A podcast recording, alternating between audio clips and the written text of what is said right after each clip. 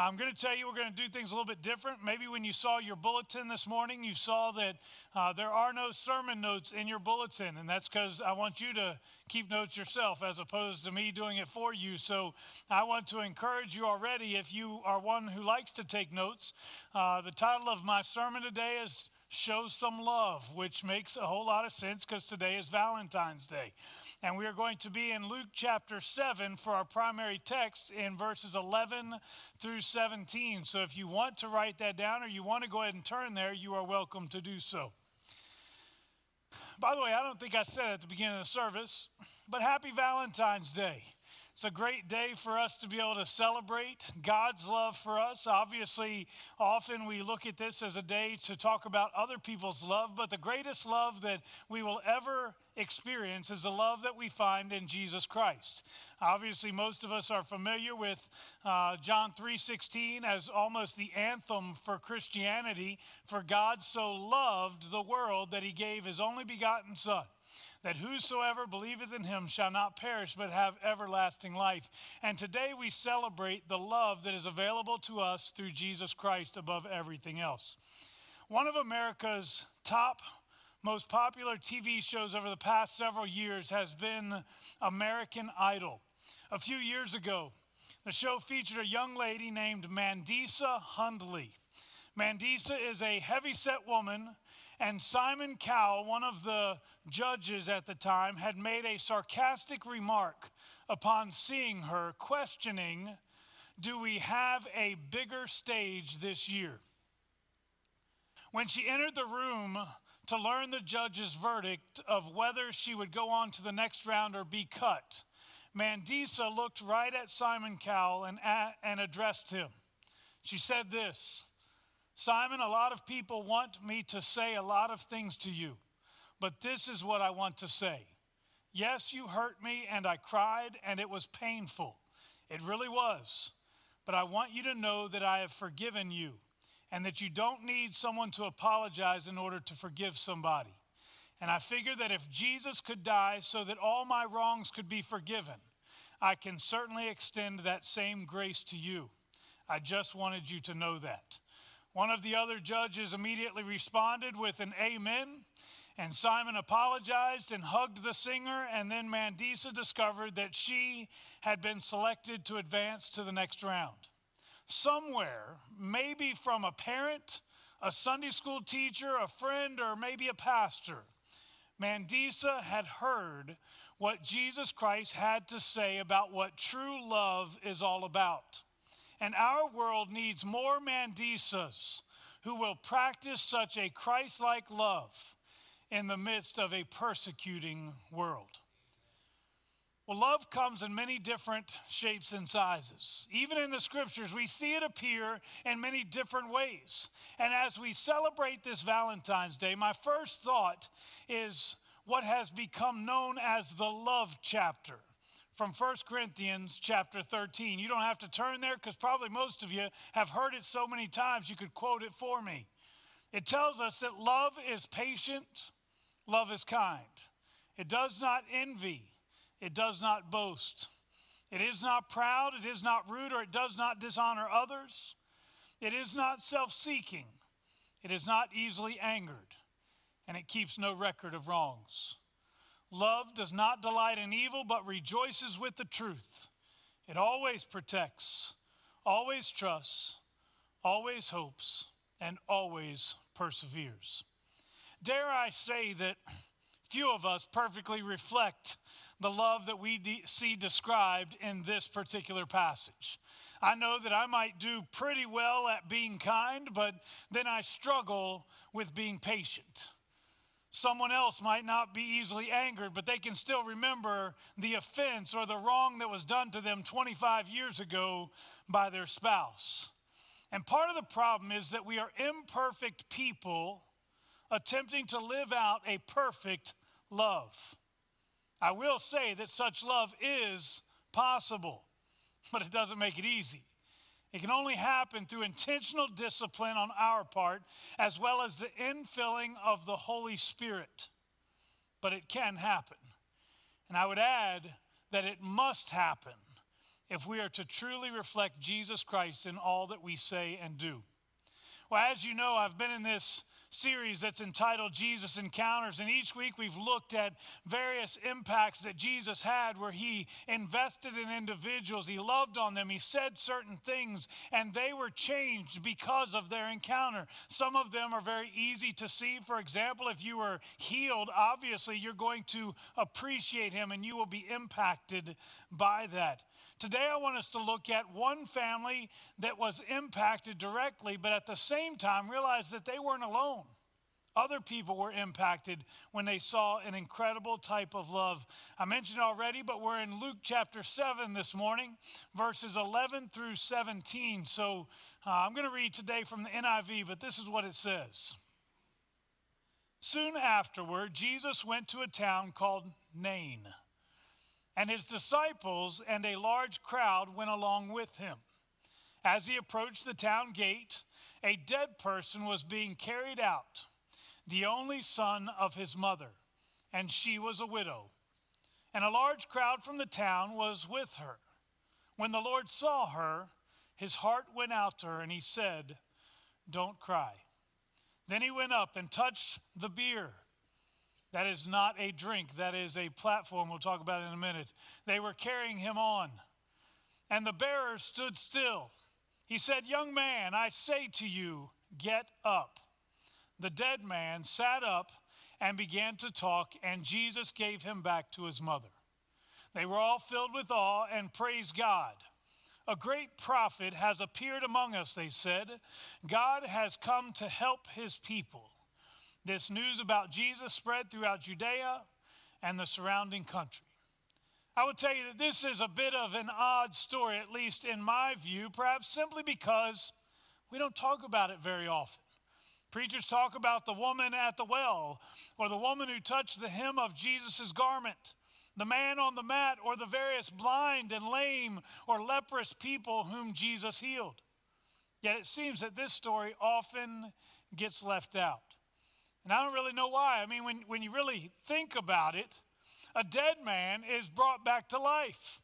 You would expect we would talk about that. I know we certainly do later on with Lazarus and his story where he had been dead for four days and Jesus shows up and raises him from the dead.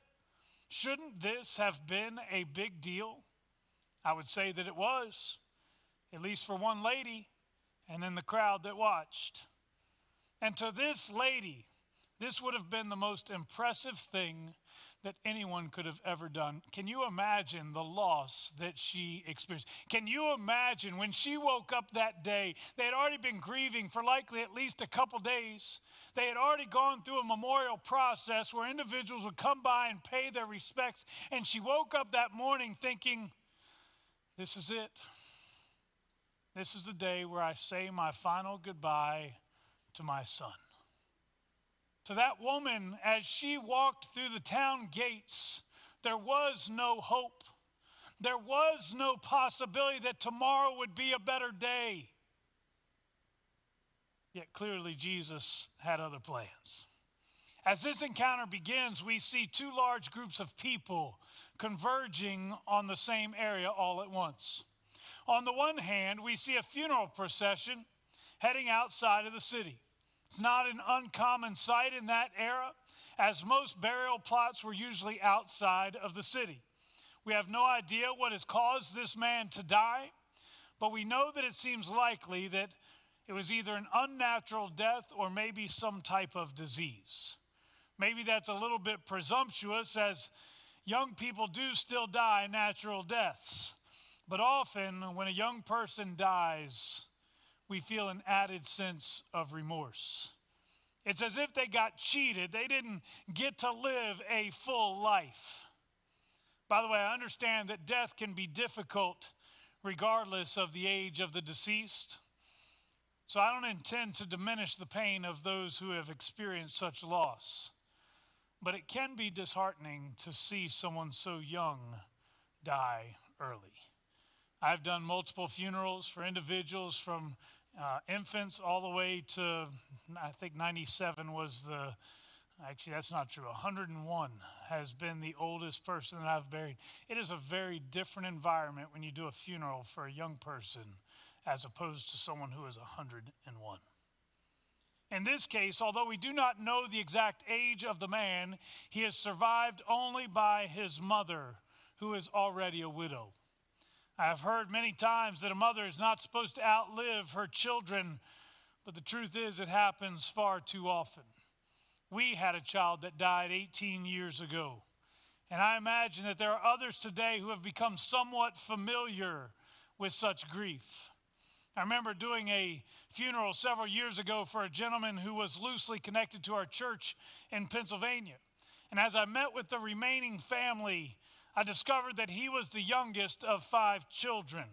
His mother still remained, yet he was also the last of her five children to die. She had outlived all of her children, and my heart broke for her. Well, you've got this very emotional, difficult funeral procession as family and friends solemnly march through the town gate.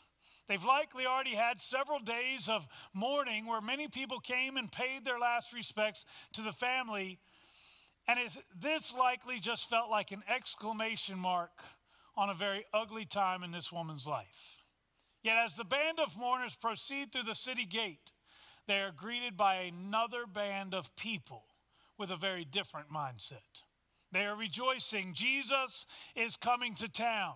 They're remembering back to the parables that Jesus has already been telling, and probably even remembering back to the healing of the centurion's servant as described earlier in Luke chapter 7. And although Jesus' ministry is relatively new, it is likely that he had somewhat of a celebrity status already. And suddenly, as everyone follows Jesus, he stops his band of followers. Now, it's likely that they simply thought he was doing this out of respect for the deceased, much like we would pull over on the side of the road when a funeral procession goes by.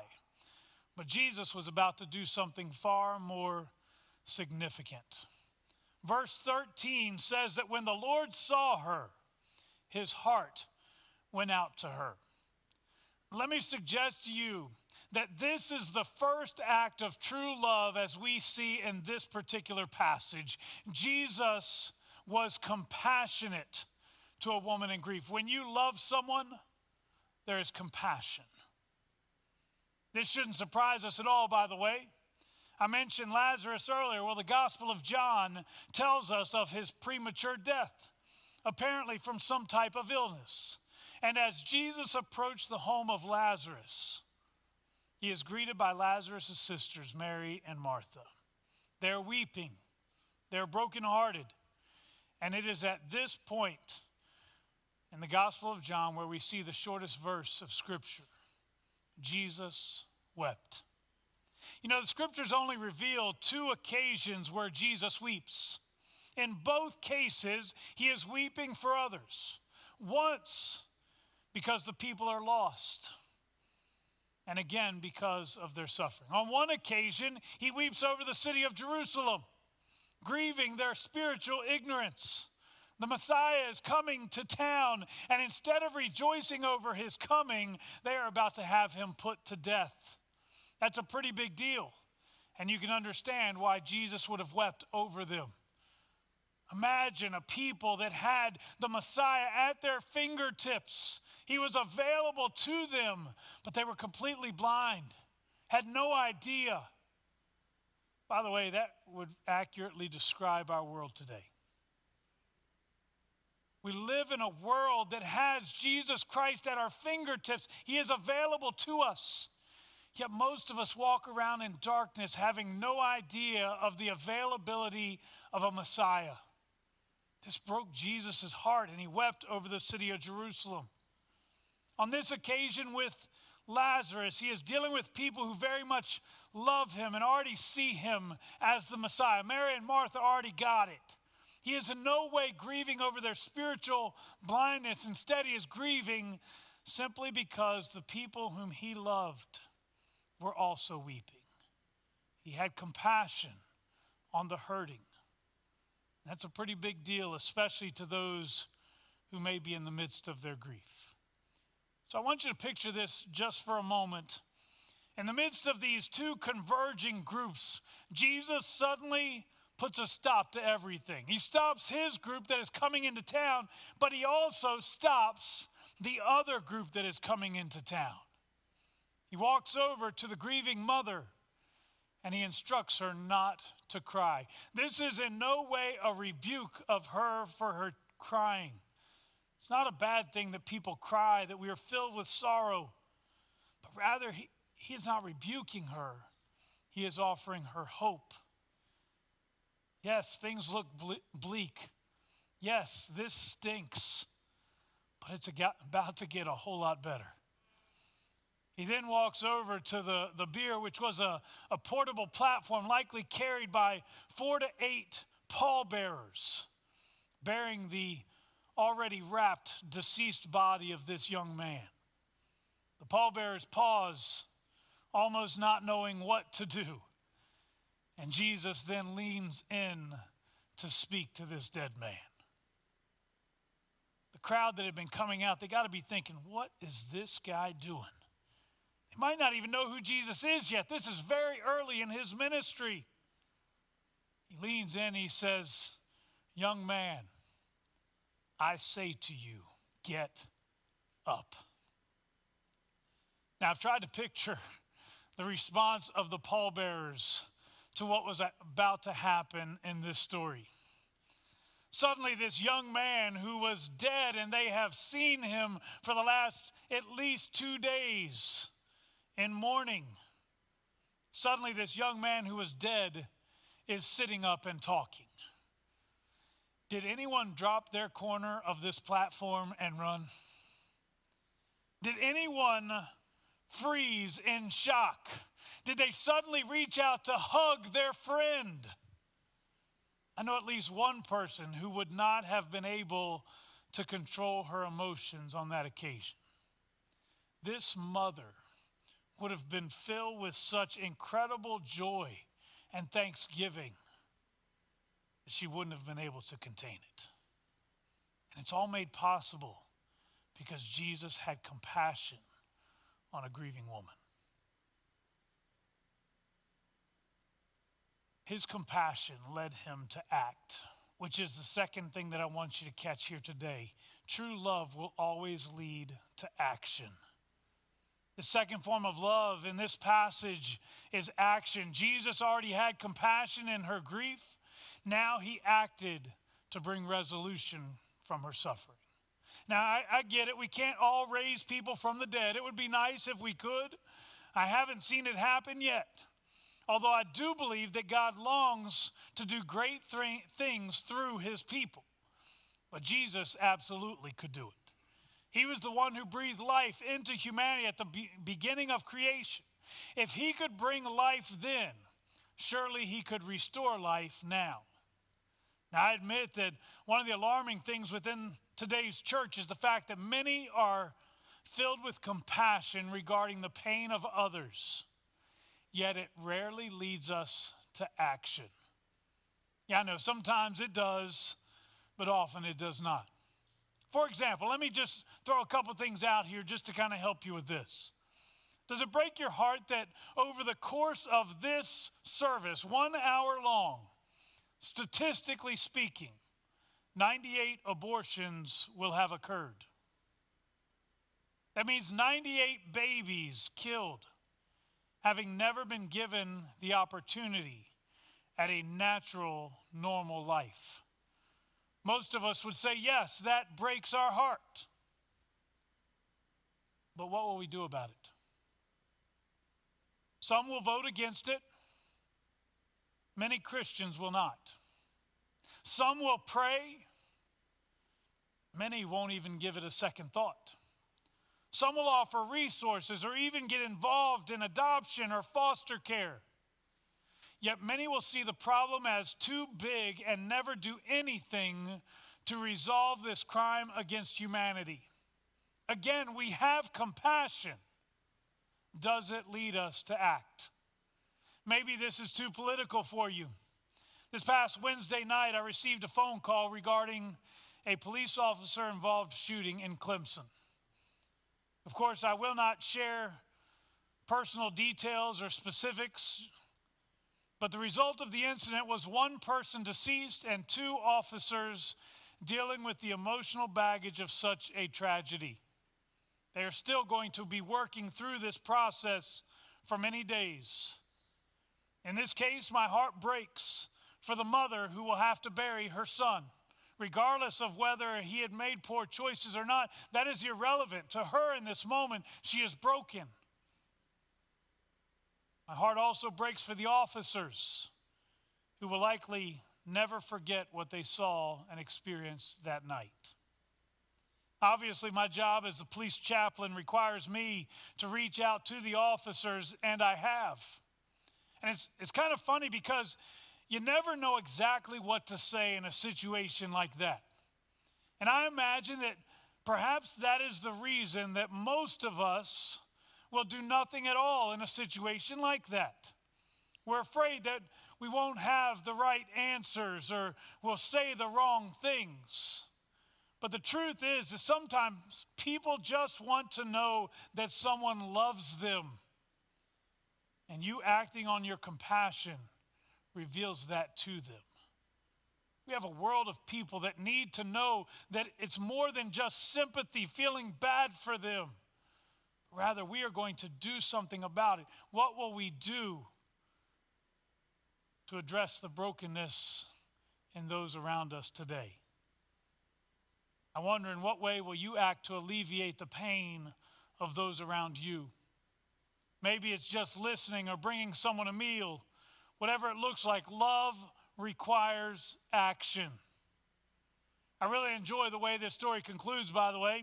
Remember that as the story began, you had two crowds of people converging at the city gates, each going their different ways. But as the story concludes, we see that a celebration unfolds and it appears logically to include people from both groups. It's almost as if the two groups have merged into one. What a contrast. Last week we talked about the, the 10 lepers who had been healed. And after they were healed, nine of them went their own way, and only one comes back to Jesus. It's as if everybody splits up because there's no longer a need. But this is exact opposite.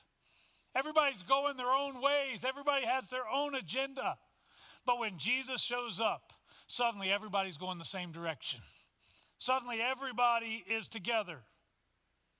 Know that when love is revealed through compassionate action, walls of division can easily be torn down. And it is so easy to apply this to our current culture. There are countless points of brokenness within our culture.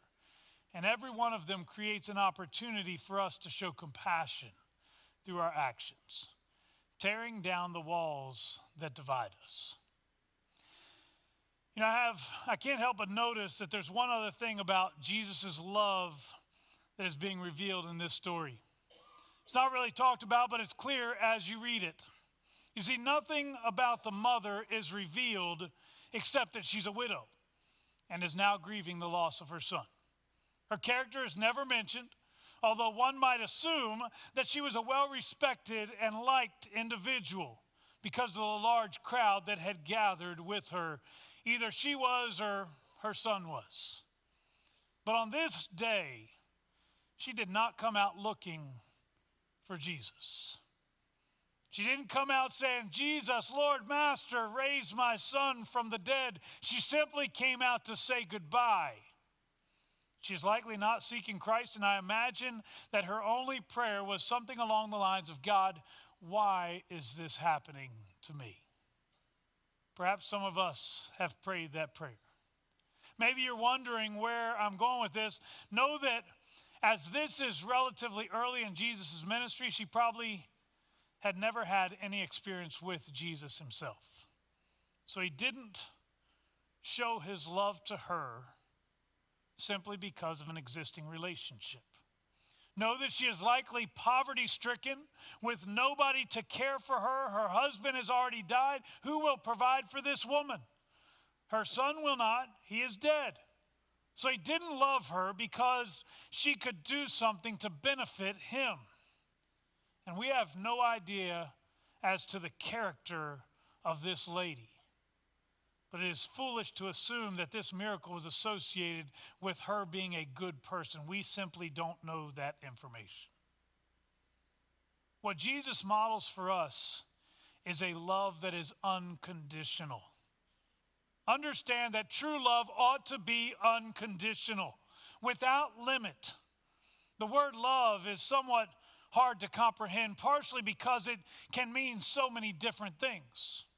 For example, in the Greek, there are seven different words for love, depending on what type of love we're talking about. The three types of love that are, we are most familiar with is eros love, which is typically a sexual type of love intended to be shared only between two individuals.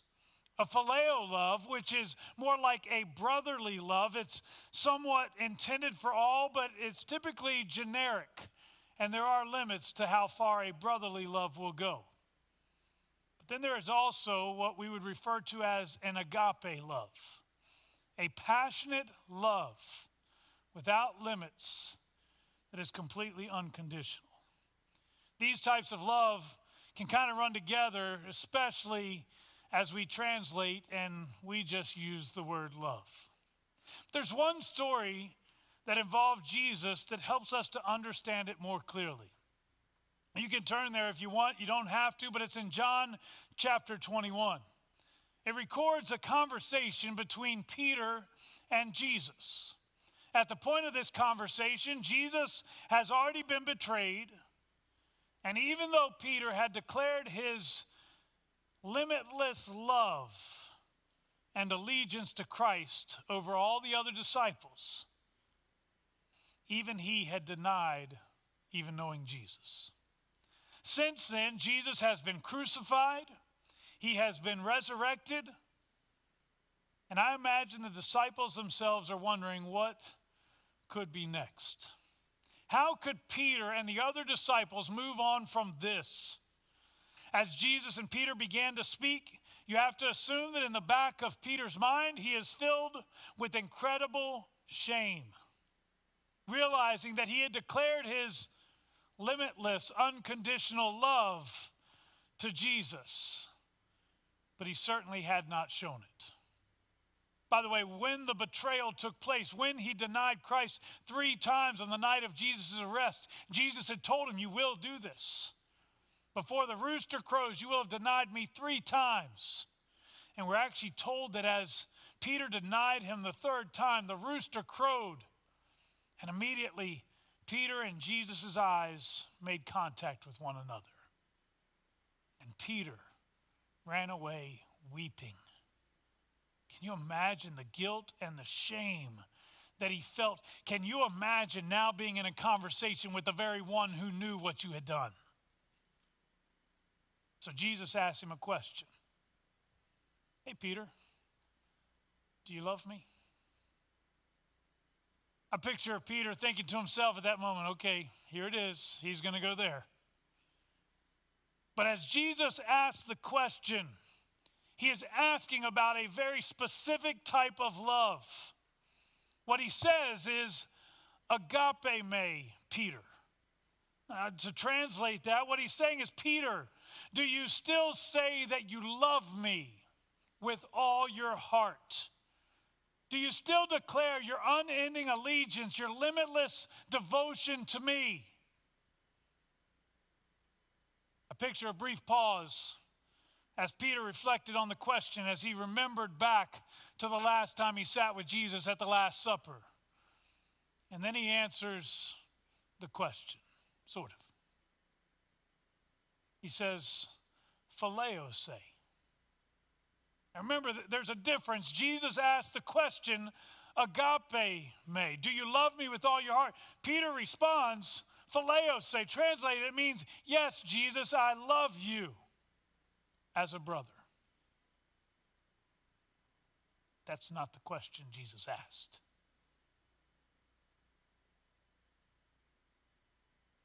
This answer presents a problem. You see, an unconditional, limitless love is what caused Jesus to go to the cross. It was the type of love that filled him with compassion and led to his sacrificial action. But Peter's brotherly love was apparently not enough. He turned his back on Christ in the midst of trial. So Jesus asked him again. He says, Agape me, Peter. I didn't ask you if you love me as a brother. Do you love me with all of your heart? I can't help but think that Peter wanted so much to be able to answer with an affirmative, Yes, I do love you with all my heart. But he couldn't. So he responds a second time. Phileo say, I love you, but I love you as a brother. It is at this point that Jesus asks the question a third time. And we are told that Peter is grieved because of this, but it is important to note that Jesus doesn't ask the same question the third time.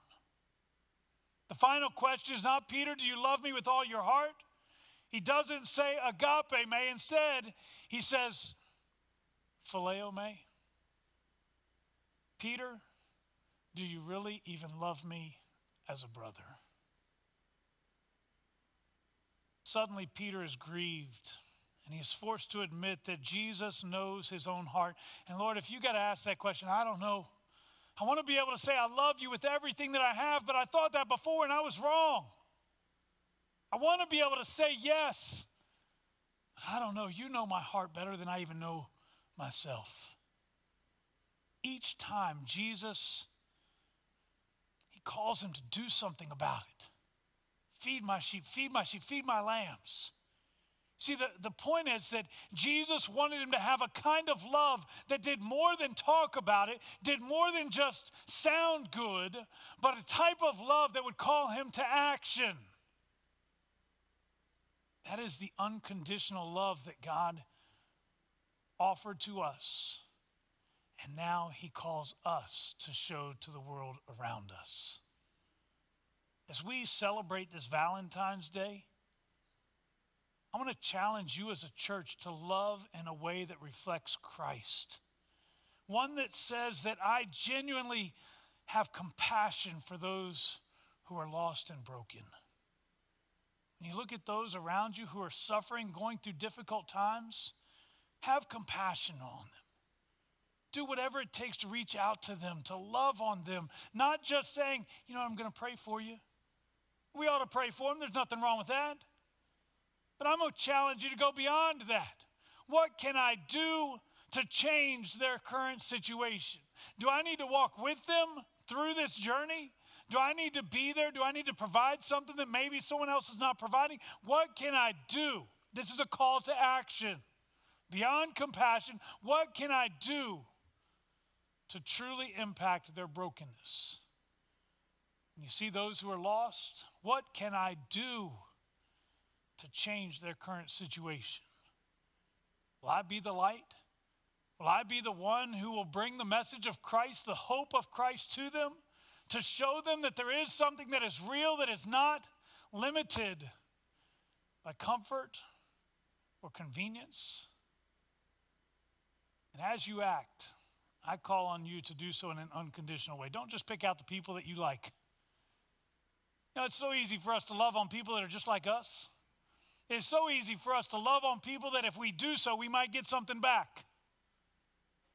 We are called to love unconditionally so that the rest of the world can actually see Christ in us.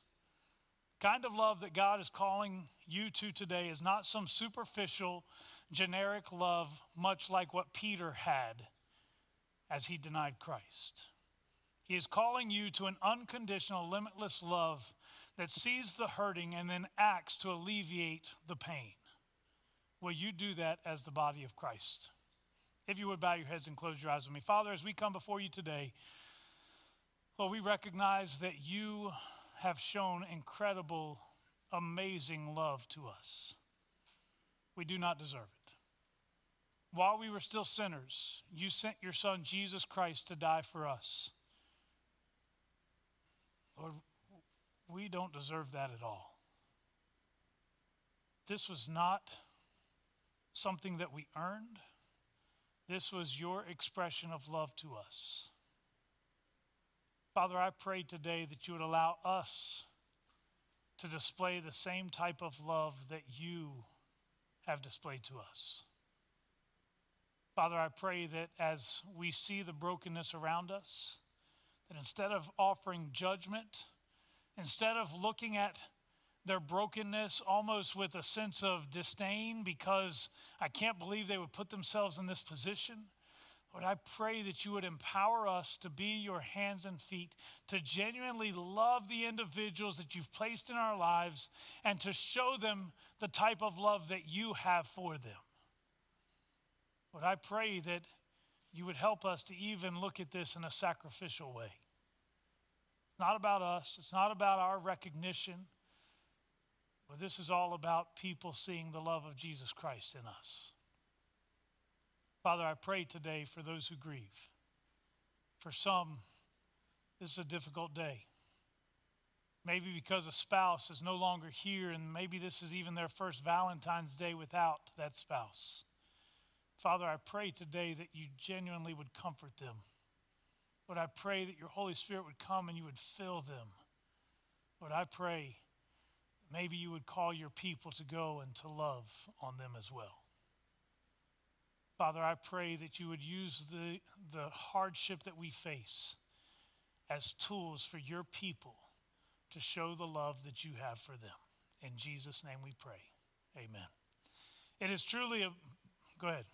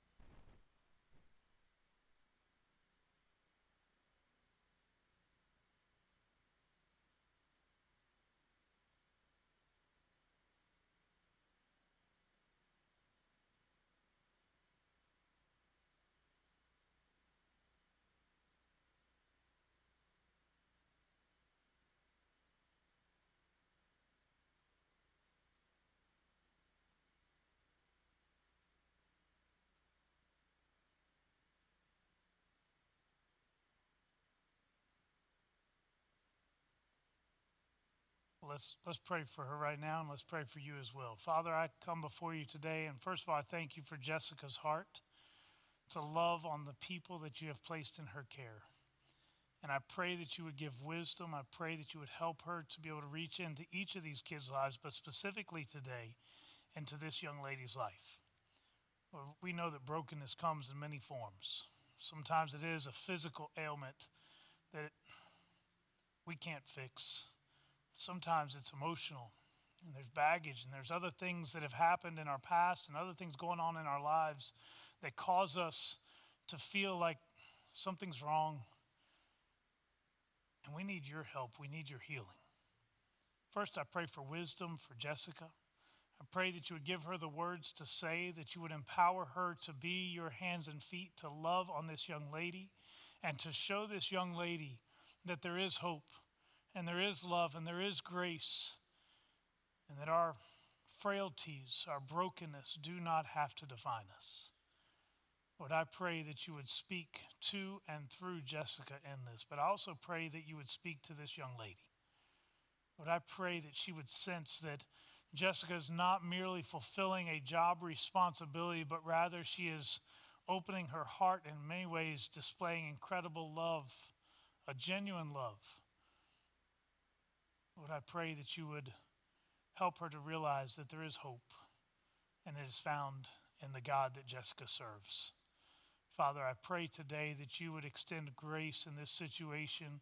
We don't believe that things happen by chance, and we believe that maybe you've placed Jessica in this young lady's life for such a time as this so that she might be able to introduce her to the love that is found in you. I pray now that you would use her to do that. Thank you for this opportunity, and we look forward to seeing how you work in and through it. In Jesus' name we pray. Amen. Jessica, thank you very much for sharing that. And my guess is there are others probably that can understand that and relate as well. It is such a blessing to have each of you with us today, and hopefully you can come back and join us next week. I, I will give you a heads up in two weeks. No, in three weeks, we have some baptisms that are going to take place. I'm excited about that. If perhaps you have not been baptized and you would like to be baptized, if you would let me know before then, I would want to meet with you just to kind of make sure we're on the same page and everybody knows what baptism is about. Uh, but that is on March the 7th, and we would love to have individuals baptized that week. And be sure to pick up one of those books as you leave today, as Ash Wednesday uh, kicks off the Lenten season for us. Thank you for being with us, and go in peace. Thank you.